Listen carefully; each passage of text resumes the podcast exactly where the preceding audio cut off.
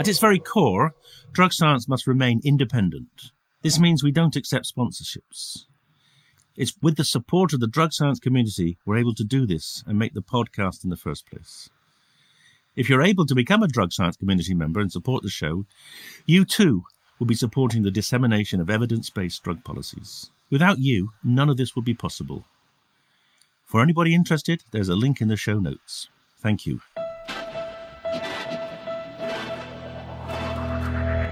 Hello and welcome to the Drug Science Podcast with me, David Nutt. Here we're bringing together experts and activists for a rational, honest, and informed conversation about drugs. A very warm welcome to the Drug Science Podcast with me, Jo Neill, and Hannah Thurgur. And today we have a very special guest and a very warm welcome to Charles Nichols. Charles is a professor of pharmacology, and that's really nice for me because I'm a pharmacologist, and there aren't all that many of us around.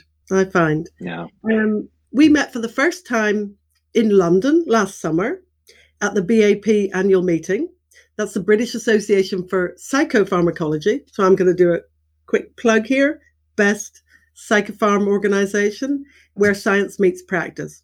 And folks, he did the most fantastic talk on inflammation and psychedelics and 5-HT2A receptor agonists and mechanisms and all about the work.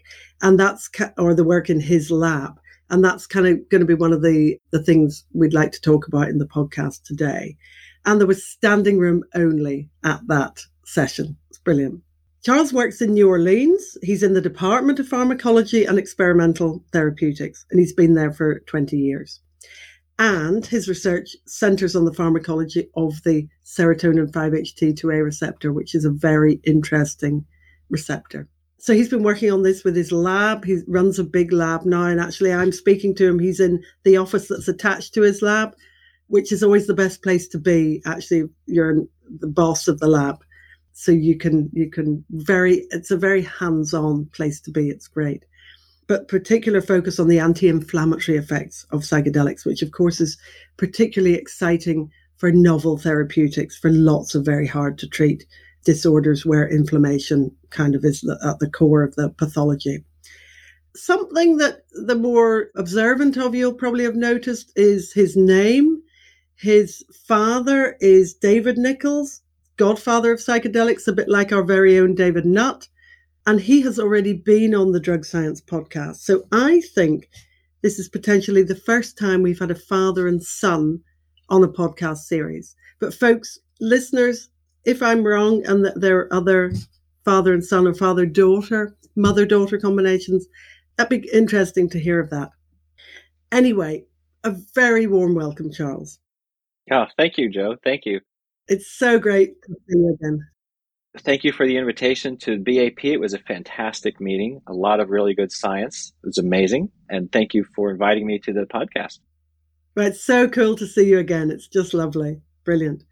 So, Charles, I thought you might want to start by telling us about sort of your early career, or maybe even your childhood. We might want to go back uh, that early. And, you know, your PhD and then your postdoc and kind of how that led you to to running the lab where you are now. Yeah, well, I think a lot of people think that I got into the field of psychedelics and serotonin neuropharmacology because that's what my father's done his whole career, but that's that's completely wrong. I had no intention of it. When I was little, I remember well, my parents were very young when I was born. My mother had just turned 20 and my father, I think he was 22. And when I was two, we moved to Iowa City, University of Iowa, where my father did his PhD in medicinal chemistry.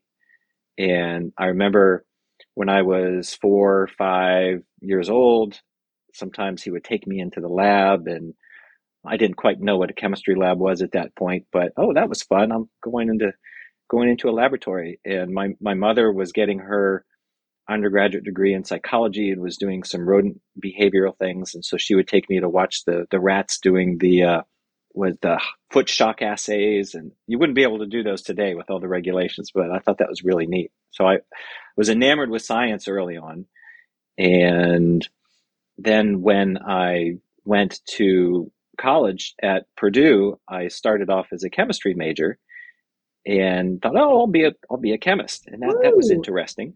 So you did follow start to follow your dad's footsteps as a chemist, yeah. but then after a couple years, just all the math that it was involved, and it wasn't really living up to the glamour that I had I had expected it to. So I had switched my before my third year of college to the biochemistry biology program at Purdue University and kept continuing on with some of the more advanced chemistry classes, but then also started in the biology and biochemistry and started doing research in a laboratory with bacteria phosphate utilization, so Ooh. in microbiology. And this was in the mid 1980s, and the PCR machine had just been invented. And Purdue had one PCR machine that was in the building across campus. And I remember at the time we were amplifying genes, and I was really into molecular biology and genetics at that time point. It seemed very exciting. So I wanted to go into some aspect of molecular biology and genetics and I was I was working in bacteria at that time. I had friends who were working with yeast genetics. So that's really what I was kind of looking to do. And so I interviewed for graduate school at several schools and my graduate mentor for my undergraduate research said he had just come from a meeting at Carnegie Mellon University. Thought that was an interesting place. They were doing a lot of really neat molecular biology genetics there. And I'd never heard of that university before, but they had a free application to apply. So I applied, went out there, and it was just just amazed. And later did I find out it was one of the premier institutions in the country for that, but had no idea what I wanted to do other than something to do with biology, genetics. And it was during the first several weeks, we had uh, this retreat where all the faculty talked about what they did uh, to the students. And you know this person was working on yeast genetics. This person was looking at sea urchin genetics and somebody else looking at at mice. And one investigator started showing these beautiful fluorescent microscopy images of neural circuitry in a fruit in a fruit fly brain. And that just really captured me. That's what that's beautiful. That's not a big brain is it no, no. But the visualization of the neural circuits at that time was just just uh, really grabbed me. So I, I joined that laboratory and did my PhD thesis work on the development of the fruit fly retina, um, studying a particular gene called lozenge, and really doing sort of hardcore genetics, but we were also doing imaging, microscopy so that was interesting. I got a, a very sound education in neurodevelopmental genetics. Maybe the listeners might be interested to know about the development of the fruit fly because they're it's very fast life cycle, isn't it? Oh yeah. Short. Yeah. Right. We go from a fertilized egg to a fully functioning reproducing adult in about 10 days. Yeah, it's brilliant. It's and yeah. the brain of the fly has over 100,000 neurons. There's serotonin, dopamine, histamine, adenosine, uh, several several conserved circuits and, and functions. So, Charles, they're a reasonably good model for human physiology then. They can be. There there are models in the fruit fly ranging from Alzheimer's to ALS, to diabetes, even to heart disease. You can do the equivalent of echocardiograms on the fly heart. And if you feed a fly a high fat, high cholesterol diet, it gets heart disease and diabetes. So it's it's a really powerful organism. Yeah. And of course, it was a very exciting time to be working on genetics. You know, it sounds like you had a lot of technology at your disposal. Right, right. Um, the lab next door was the laboratory that developed like the Cy3, Cy5 fluorophores, and it was a NSF center designated for light microscopy. So they developed a lot of the technology that would become to be known as confocal microscopy in the future. So we had we could play with those. So it was it was an interesting interesting place, interesting education. But after several years of working with flies, I just kind of got burnt out on flies and wanted to switch to mammals, and was looking for a postdoc in mammalian pharmacology, and I had found one that was in Parkinson's, looking at Parkinson's. I thought, all right, that's interesting enough.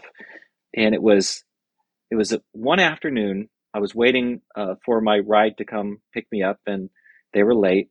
And I have a had a tendency to spin around in my my chair when I was bored to sort of you know think. And my eyes came to rest on a desk behind me of my coworker that was a journal that had an advertisement for a cluster hire at Vanderbilt University on the back of it. And I was looking at the names. Oh, Vanderbilt, that's a nice school, and neurobiology. And there was a name there, Elaine Sanders Bush, that I had recognized that my father had spoken highly of her in the past. They had done some collaborations and said that she was looking for somebody and doing serotonin neuropharmacology. I'm like, huh. Oh, place that sounds interesting. Charles, when I was doing my PhD on serotonin pharmacology, I remember reading her papers. so I, I really didn't have an appreciation for who she was at that time point. I just knew that my father had spoken highly of her, and I thought, huh, mammalian neuropharmacology. Okay, so I sent her an email. I saw her her advertisement, and she wrote back to me almost immediately saying that, oh, that was a mistake. She oh. told them not to put her name there. She didn't have any money. She wasn't recruiting for a postdoc, and apologized. All right. So I proceeded, uh, wrote up my dissertation accepted the postdoc in a Parkinson's lab and was uh, set on going that direction. And then I got an email a couple months later from Elaine. She's saying, Well, you know, if you're still interested, I now have money and a project. Could you come out and interview next week? Gosh, amazing. So, like, wow. Well, okay. so, flew out to Vanderbilt the next week and uh, met the lab met Elaine. She was a, a really amazing, fantastic person. Uh, you know, I've never met her, Charles. I'd love to have met her. And was she a really good mentor? Yes. Yeah. She was from central Kentucky, maybe five foot high in a good day, fire red hair and a personality to match, and a very good mentor. And she, it turns out, had just completed a sabbatical in Brian Kobilka's lab and saw the sort of the future of molecular biology and genetics and was looking to recruit somebody to her laboratory to sort of bring that technology into her lab um, to really sort of modernize it into into the modern growing field of molecular pharmacology.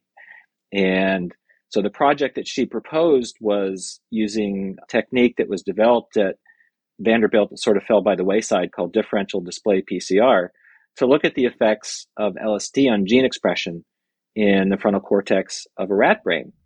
I mean, why was she so interested in LSD? Was it as a tool, as a select an agonist, or or what was her interest in it?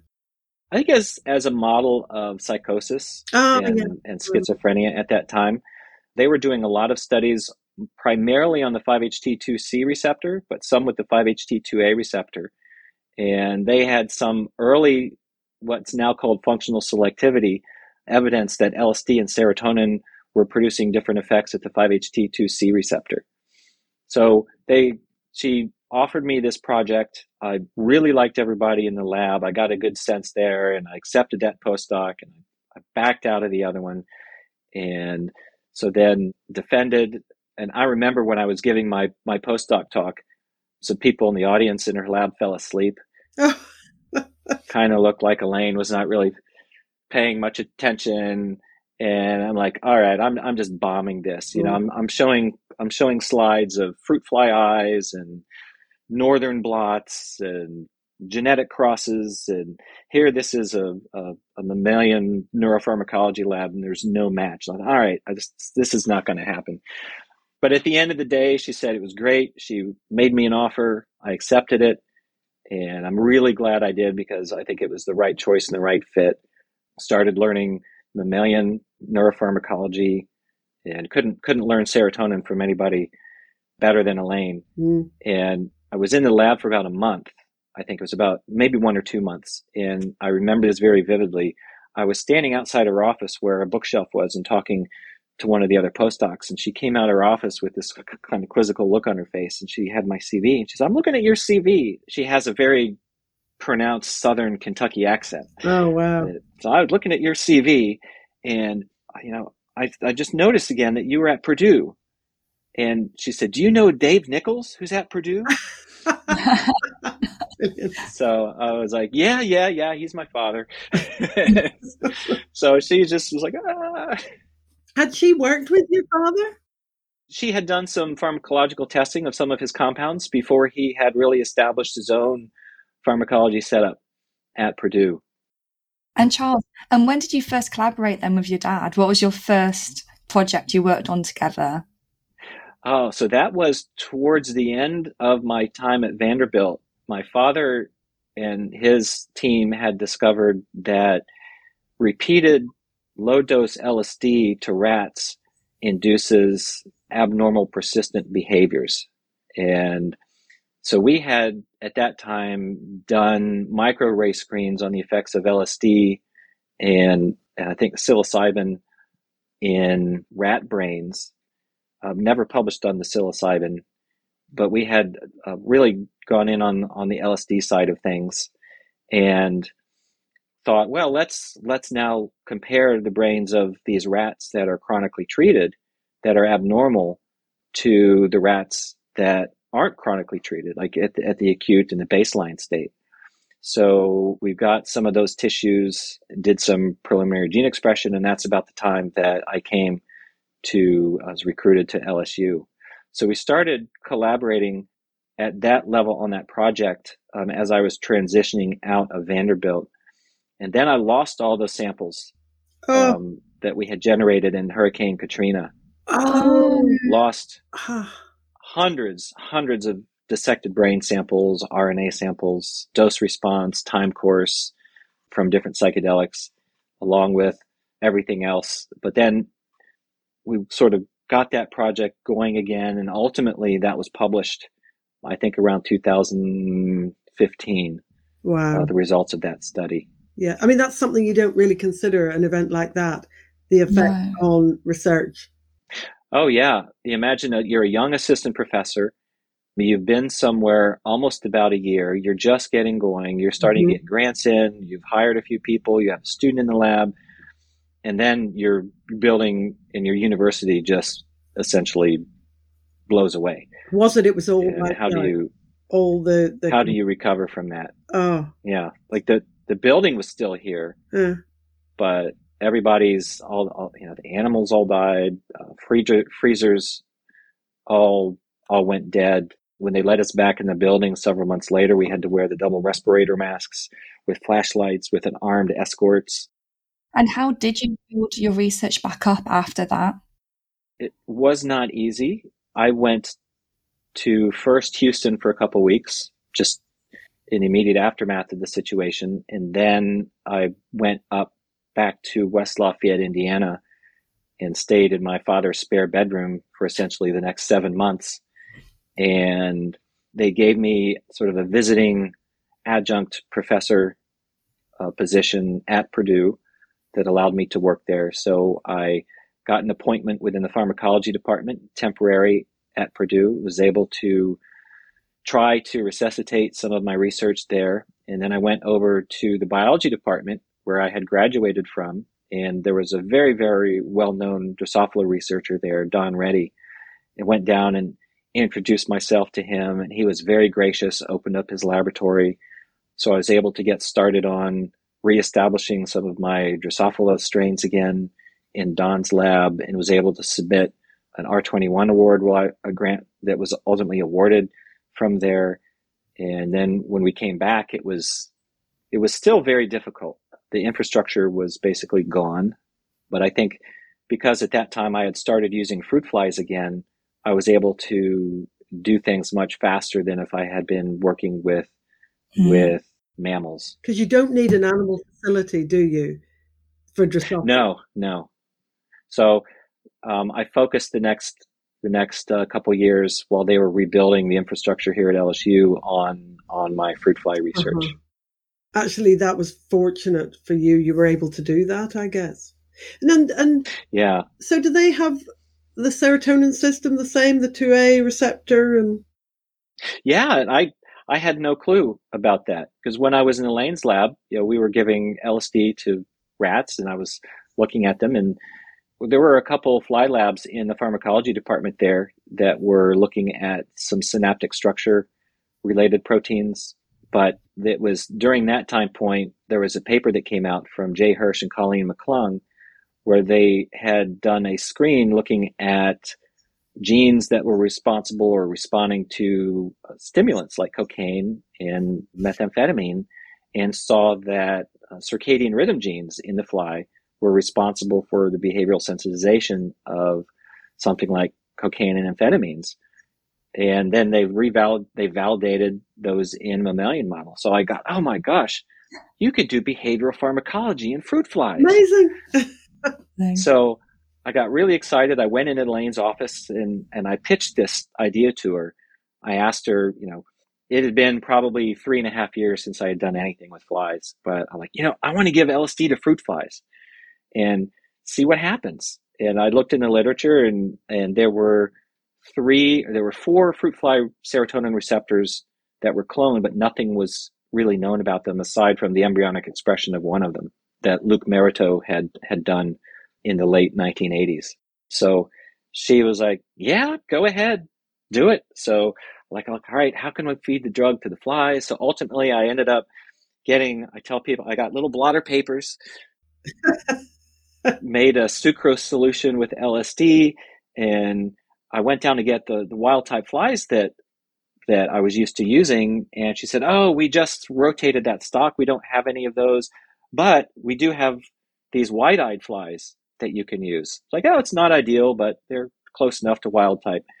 So trying to get the, I starved the flies overnight and then tried to get them to land on this blotter paper that had LSD and sucrose solution. And they kept flying away. So I ended up cutting their wings off. Oh. And then put them on there. Yeah. And then they, I would look, watch them under a microscope and they would eat. And after about five to 10 minutes, they started having coordination problems. Okay. They lost their flight response. Like if you poke a fly, they'll jump away and fly. Or if you try to catch one, they'll, they stop doing that so you could grab one. And then it would almost very slowly kind of fall over and you could prop it up. It would slowly fall over again. So I'm like, oh, there's, there's like this, there's a behavioral yeah. So it, there must be, you know, the functional 5-HT1, 5-HT2 so then I went and I got the red eyed flies that I wanted to get in the first when they came available, and I did the same thing, and there was no effect. Oh, isn't that interesting? So what was going on? So what I think was is the the white gene that's responsible for the red eyes in flies encodes the tryptophan transporter. So these flies were deficient in tryptophan, which is the biosynthetic precursor of serotonin. So hypothesized that they had a deficit of serotonin and a compensatory upregulation of serotonin receptors. Ah, uh huh. Because I remember giving LSD to rats and nothing happening, really. No twitch, really, nothing. Very disappointed. But that, so that's that's really interesting, isn't it? Yeah, I yeah. think if if she had had the red-eyed flies to begin with, yeah. I would have done that experiment and no effect. No. That would have been it. So when when I found the effect with the white-eyed flies, then I started looking at some functions, and we looked at visual processing and acuity in the flies, and we used this stripe following assay, and showed that I could block the effects of LSD to disrupt that in the red-eyed flies using a 5-HT1A antagonist and a 5-HT2 receptor antagonist. And so that was one of my first papers out of Elaine's lab was looking at the effects of LSD in fruit flies on the visual processing systems. And so then I developed the genetic tools to fluorescently tag the receptor circuits for the 5-HT2A receptor, the 5-HT1A receptor, the 5-HT7 receptor. 5-HT1B receptor had already been characterized by a lab at UPenn, but with all those markers and being able to visualize the circuits, then after Katrina and then getting set up you know, working with the flies, we're able to establish several behavioral models looking at aggression, learning and memory, social interactions, uh, courtship and mating, and defined a role for each of the serotonin receptors uh, within those processes. Very, very cool. And so I've stayed in flies, although I'm, I'm not as act nearly as active now as as I used to be. So you still do research with Drosophila? Yeah, we just had a paper last year, the long-lasting antidepressant-like effects of psilocybin in fruit flies. And how do you measure depression in a fruit fly? We use the forced swim test. they swim. just like you would in a rodent. Yeah. So we found a, a strain of fly that had abnormally low imo- or locomotor activity, and found that when we when we fed it, well, we put them in the in the force in, in these little water chambers, like a four well chamber slide with a little bit of SDS to break the surface tension, and they try to swim. And we measured that, measured their immobility, and we compared a wild type fly and then an isolate of a wild type fly that didn't that had a reduced mobility in that assay. When we fed those flies citalopram chronically, it rescued them back to baseline levels for their mobility. When we fed them citalopram just one day, it didn't have any effect. But if we fed them psilocybin for just one day and looked a week later, they were back to normal in the forced swim test. So oh, we, we don't cool. we don't know what the neural circuitry is, but we we know that psychedelics in some unpublished studies increase glutamatergic synaptic yeah. density in certain brain regions of the of the fly brain. So we think some similar mechanisms are are occurring and conserved between flies and people. So Charles, I mean, does that effect last then? Like it seems to in people? Does it did it last? Well, a week for a fly is pretty long. Yeah. We didn't test beyond beyond a week, but the the, the effect was was persistent. still there. You didn't have to redose. That's cool. right. That's really cool. And have you tested it with different psychedelics? We've just done it in the flies with psilocybin. Now, moving on to inflammation, and Hannah and I are particularly interested, in you know Hannah having done her PhD in this area. Could you do that work in a fly? The anti-inflammatory effects of Oh yeah, and we have a project in the lab right now looking at neuroinflammation in the fly, where there are the correlates of pro-inflammatory cytokines that we can measure. So we have a model where we're inducing neurological injury and in, that's reflected in this increase in these peptides, but they basically form the perform the same function. And those are increased. And so we've done some pilot experiments now with uh, DOI. Now we're looking at psilocybin. And in one of those experiments, when we had fed the flies DOI prior to performing the neurological trauma, that it blocked the expression of these pro-inflammatory fly cytokines. So we're we're just embarking on a larger project to expand on that now. I think the listeners might want to know what DOI is and how it relates to psilocybin. So DOI is a phenethylamine that it's more related in structure to mescaline and amphetamines. And it is highly selective for 5-HT2 receptors. There's very little off-target effect at other receptors. And some receptor binding studies in fruit flies have actually shown that DOI is fairly selective for 5-HT2 receptors in flies as well. So, Charles, it might be helpful for the listeners to have a bit more of a background on how you got into 5-HT2A receptor and inflammation. Because classically, when people think of the 5-HT2A receptor, they think of the brain and serotonin signaling in the brain. Right. It's a bit of background about where the receptor is expressed throughout the body yeah, so I was I was under the same impression. You know, psychedelics they act at 5-HT2A receptors. They're expressed in the brain. Unbeknownst to me, they were also expressed in just about every other tissue throughout the body. They're the most widely expressed serotonin 2A receptor. They're in immune cells, bone cells, epithelial, endothelial, muscle, just about every adipocyte tissue, every tissue that we've looked at, we've been able to detect at least message for 5-HT2A receptors. And so the other the other half of, of my research when I when I came to LSU was continuing on the studies of examining examining gene expression in response to psychedelics in the medial prefrontal cortex as a as a model for psychiatric uh, disease.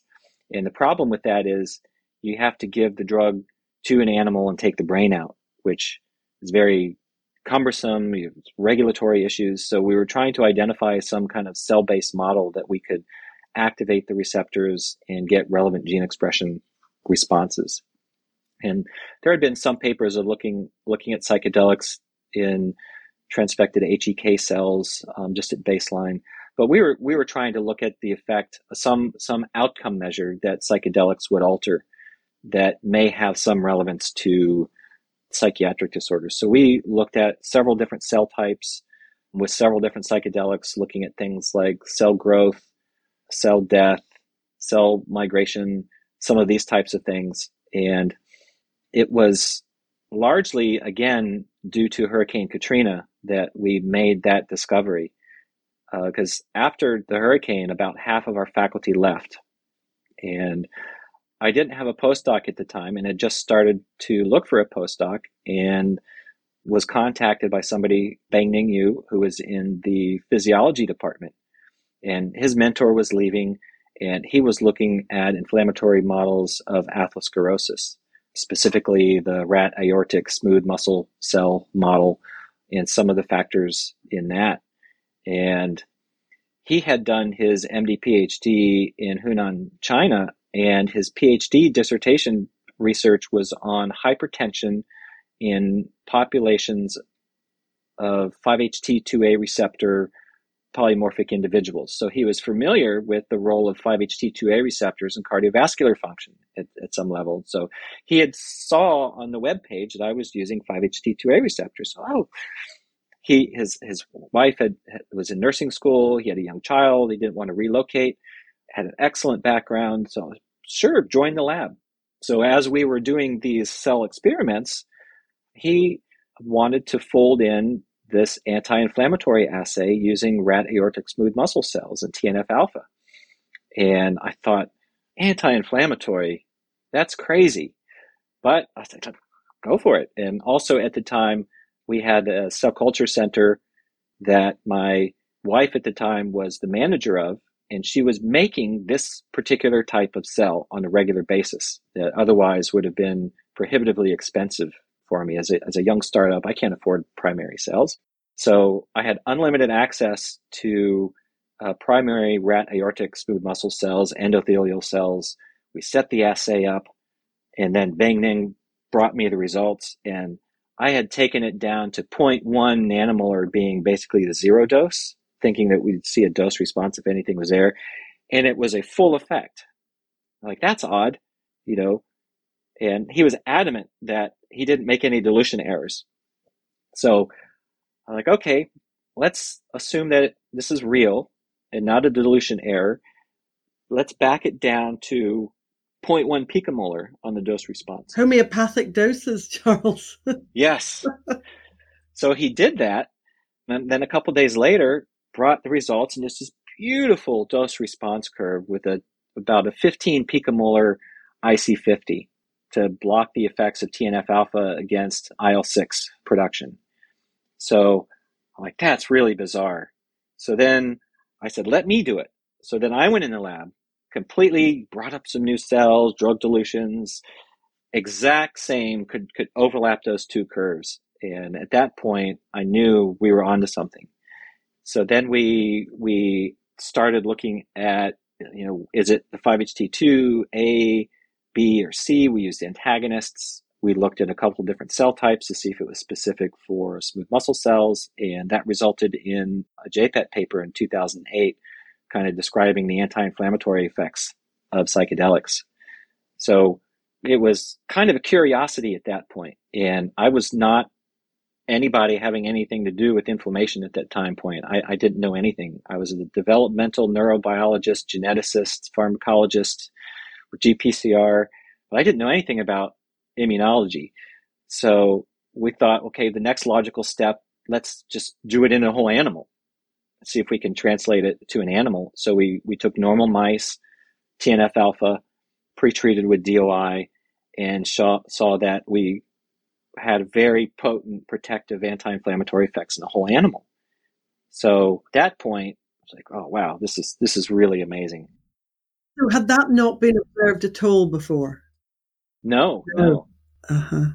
so it's like, where do we go next? What kind of, you know, let's go to a disease model. So I was fortunate enough at the time that my next door neighbor in the lab suite was a, a very well known and respected person in the field of asthma, Dr. Stefania Cormier, who specializes like in, in RSV and particulate induced inflammation in neonatal asthma lungs.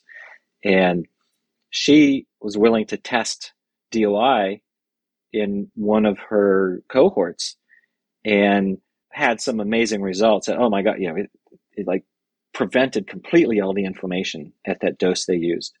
So that's kind of when I dug in and started to hone in on asthma as the primary platform that we used and learned about the inflammation associated with asthma and built that whole story out in a publication in 2015 in collaboration with, with Dr. Cormier, where we looked at the effect on T cells, on the prevention of recruitment of eosinophils to the BALF, airways hyperresponsiveness.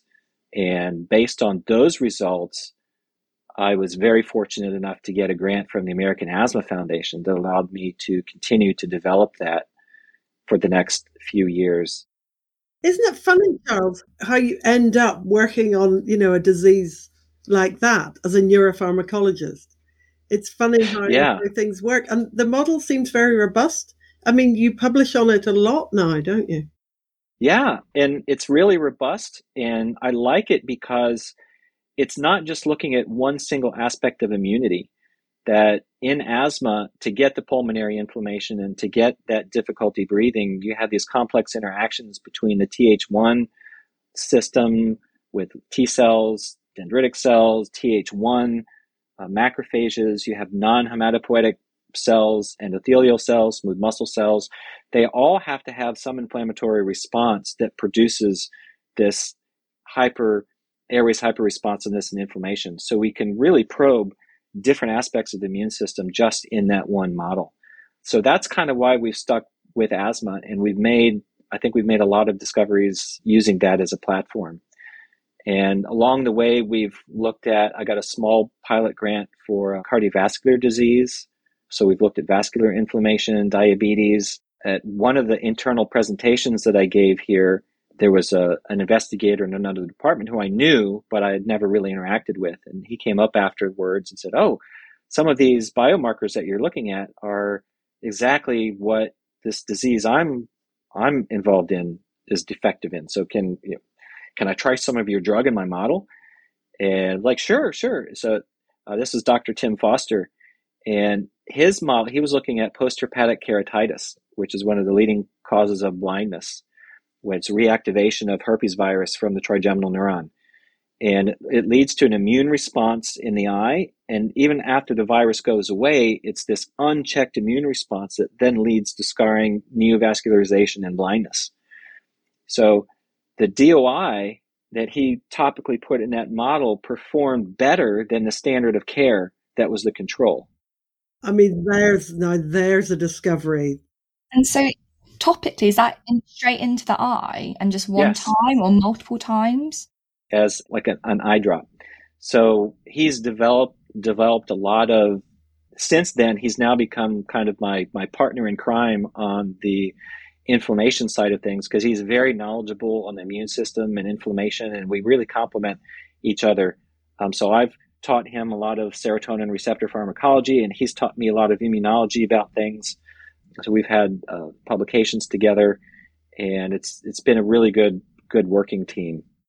So DOI does this, you know, the other psychedelics, the ones that the listeners will be much more familiar with, you know, psilocybin, DMT, LSD.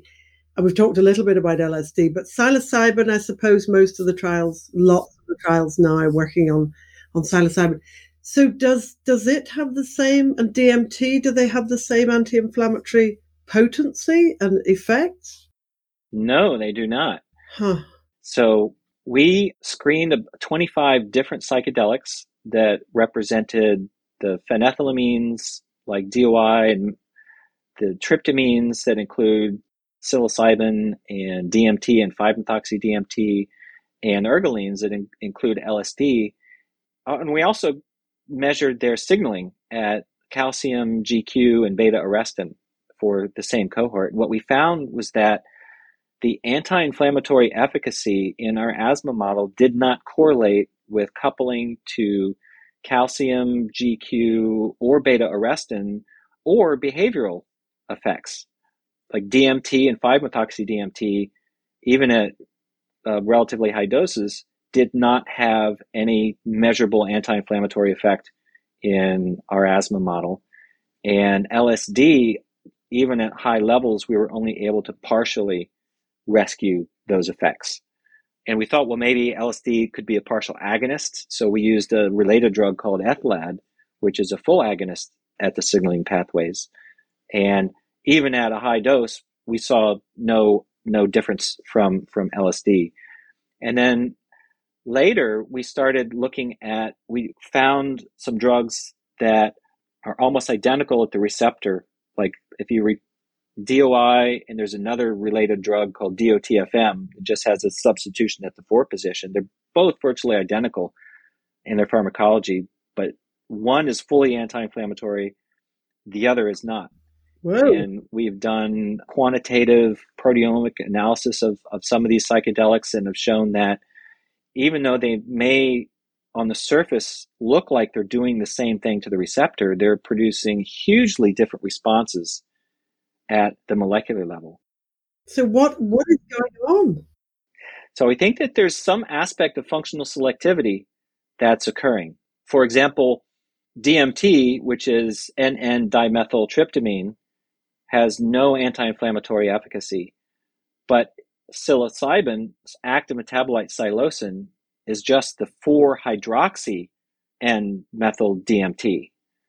And just that hydroxy converts it from no activity to very potent and efficacious. And we saw the same thing comparing diisopropyl tryptamine with 4-hydroxy diisopropyl tryptamine. That if you didn't have that 4-hydroxy there, you lost all anti-inflammatory activity.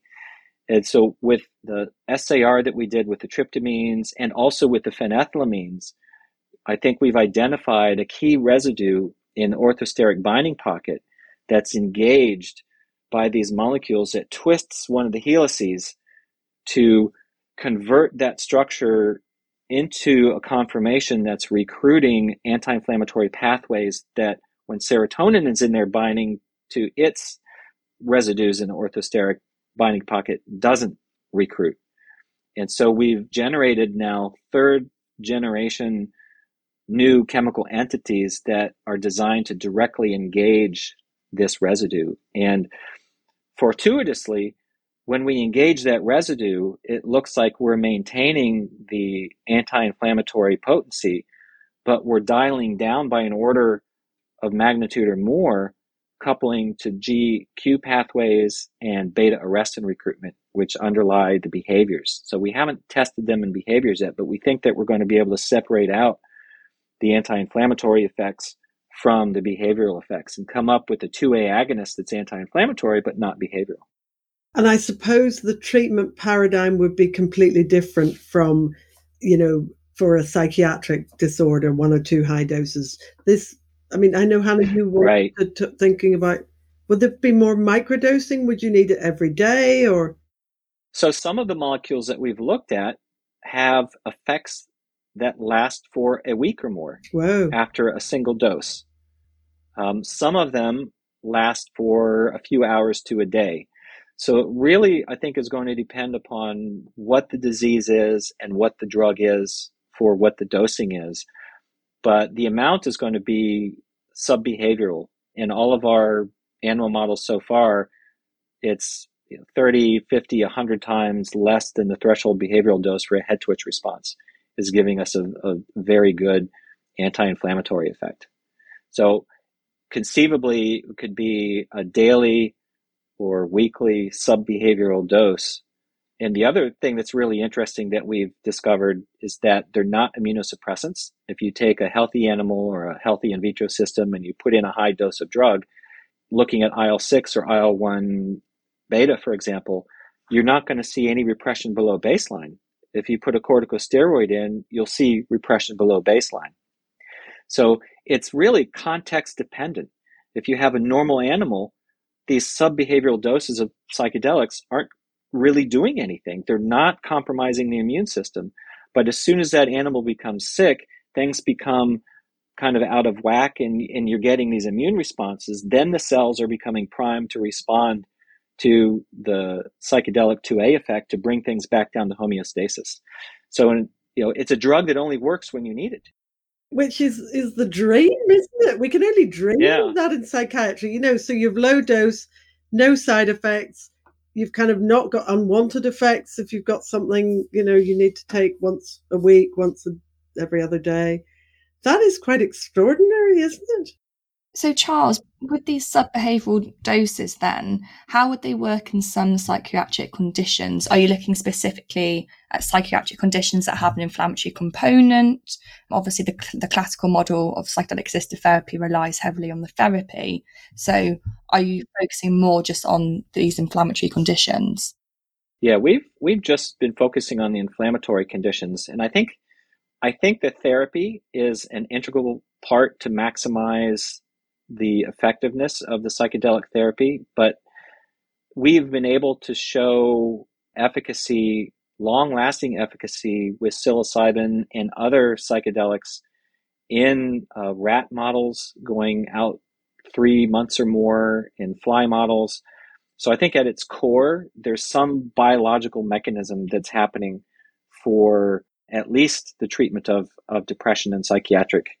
I think that the therapy component is is critical to maximize, but there's some biological aspects that are key, and part of that may very well be neuroinflammation because there's there are substantial subpopulations of depressed individuals that do show enhanced biomarkers for inflammation. So it's not everybody who has major depression, but there are large large percentages that do show biomarkers for this. So it could be that low doses might be able to treat inflammation associated with depression or substance use disorder. And that's unfortunately something that we've not had the resources to really investigate yet. it would be very, very interesting though if these right. subbehavioral doses could be used in the long term for people with these conditions. Right, right. Is there any indication that will work in people yet? I get all kinds of email from people who have read my research and have thanked me. So the only thing I can say is really anecdotal, but there have been no no controlled trials in humans yet, although I know that there are now several trials looking at psychiatric effects of psychedelics where they are collecting blood specimens for analysis of circulating biomarkers for inflammation. So I think that's on people's radar now to look for. And there was there was one study that came out a month or two ago that showed that psilocybin did not have an anti-inflammatory effect in healthy individuals. Wasn't too surprising to me because of what we see in our healthy animals there's no effect. You have to have that disease state.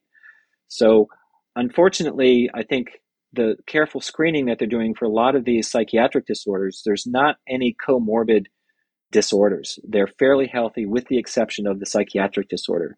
So there's not really a population of, say, depressed people who have rheumatoid arthritis that they're able to look at the sample serums for. Those those studies haven't been done. It would be useful though if in some of the the trials they measured cytokines yeah, and they they are doing that now, but I think unfortunately the number of people in the trials are not they're not going to have some inflammatory disorder that's going to be producing. It could be something with like if if you have uncontrolled diabetes, if you have severe rheumatoid arthritis, if you have asthma, I think you know a lot of those are are being screened out of the psychiatric clinical populations for now. So I know moving forward, though, a lot of investigators that I've talked to, they've now just rolled in collecting of these of blood serum to look for inflammatory markers in retrospect. But there still needs to be a pro, a prospective study yeah. done in humans. There'd be a subset of patients who have elevated IL six, you'd think, of the right. You would have to identify those, yeah. and but we are hopefully developing some of our new chemical entities that will be specific for certain diseases that don't really have the behavior. So th- those will really involve kind of a, a, traditional drug development pipeline, clinical trials, uh, things like that. Are you just developing drugs yourself in your lab? So we have a, a drug development program in my laboratory and filed several uh, patents for some of these new molecules that we've developed. Yeah. So watch this space. Yes, watch this space. It's so exciting.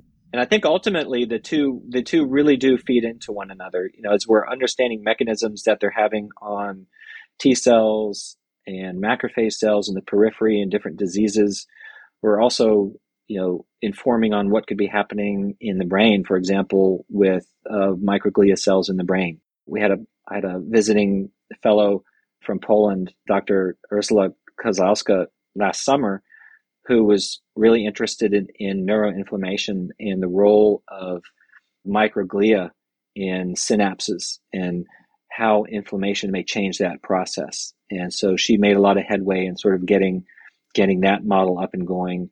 And it really looks like it does make a difference whether or not you have microglia in these cultures or not. And you know, then the question is what happens to the, the synapses with the interaction between microglia, uh, psychedelics, and something like TNF or LPS. Is there going to be a, perfect, a protective effect or not? So those are some of the directions now that, in collaboration with her, she's going in that direction. So there's, I think there's a lot of, you know, a, a lot of research now going going in the space.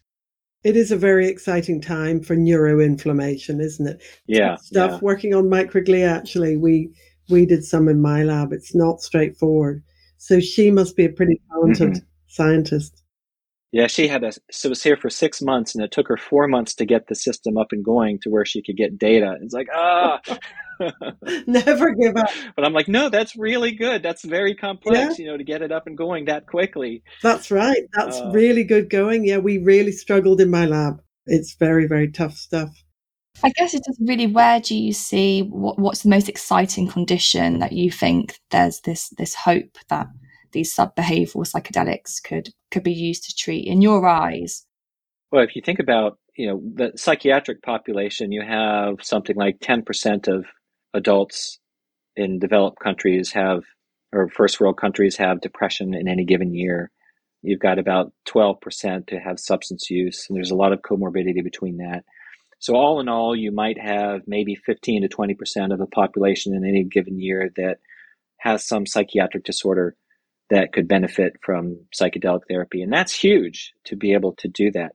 But if you look at, at, you know, just what happens as we age, the chronic inflammation, you know, my, my neck pain, my back pain, arthritis, you know, diabetes, the, the inflammation that occurs with that, um, asthma, it affects almost two thirds to 80% of individuals some form of chronic inflammatory disease that really there aren't aren't many great therapies for. The the biologic biologics are on the market now. Those are really hot, but there's a lot of side effects associated with those, immunocompromising effects, allergic reactions, they're expensive. Corticosteroids have their their issues. So if we could come up with a drug with very limited side effects that works to bring things back to homeostasis rather than suppress the immune system. So you're not opening up to opportunistic infections. You don't have all these other strange side effects.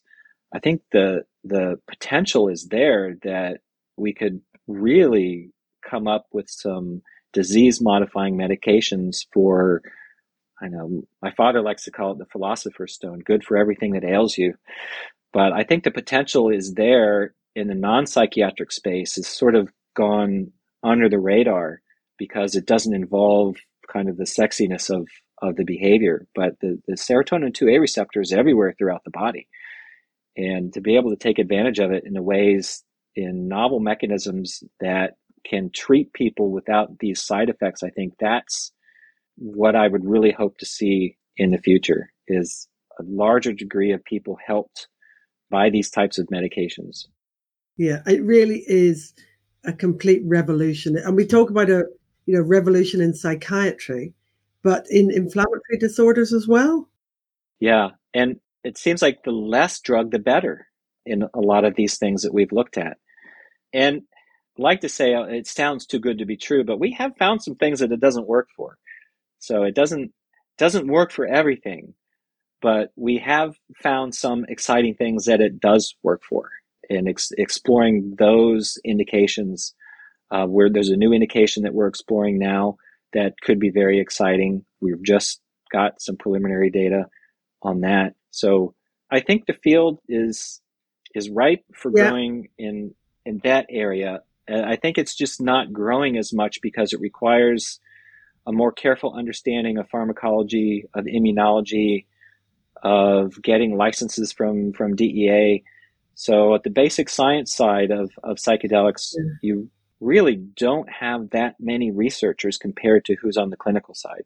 If you want to do clinical research, you've got psilocybin, which is fairly available if you just get your IRB and necessary improvements. But to do the basic science, it's a it's a little bit more difficult. Yeah.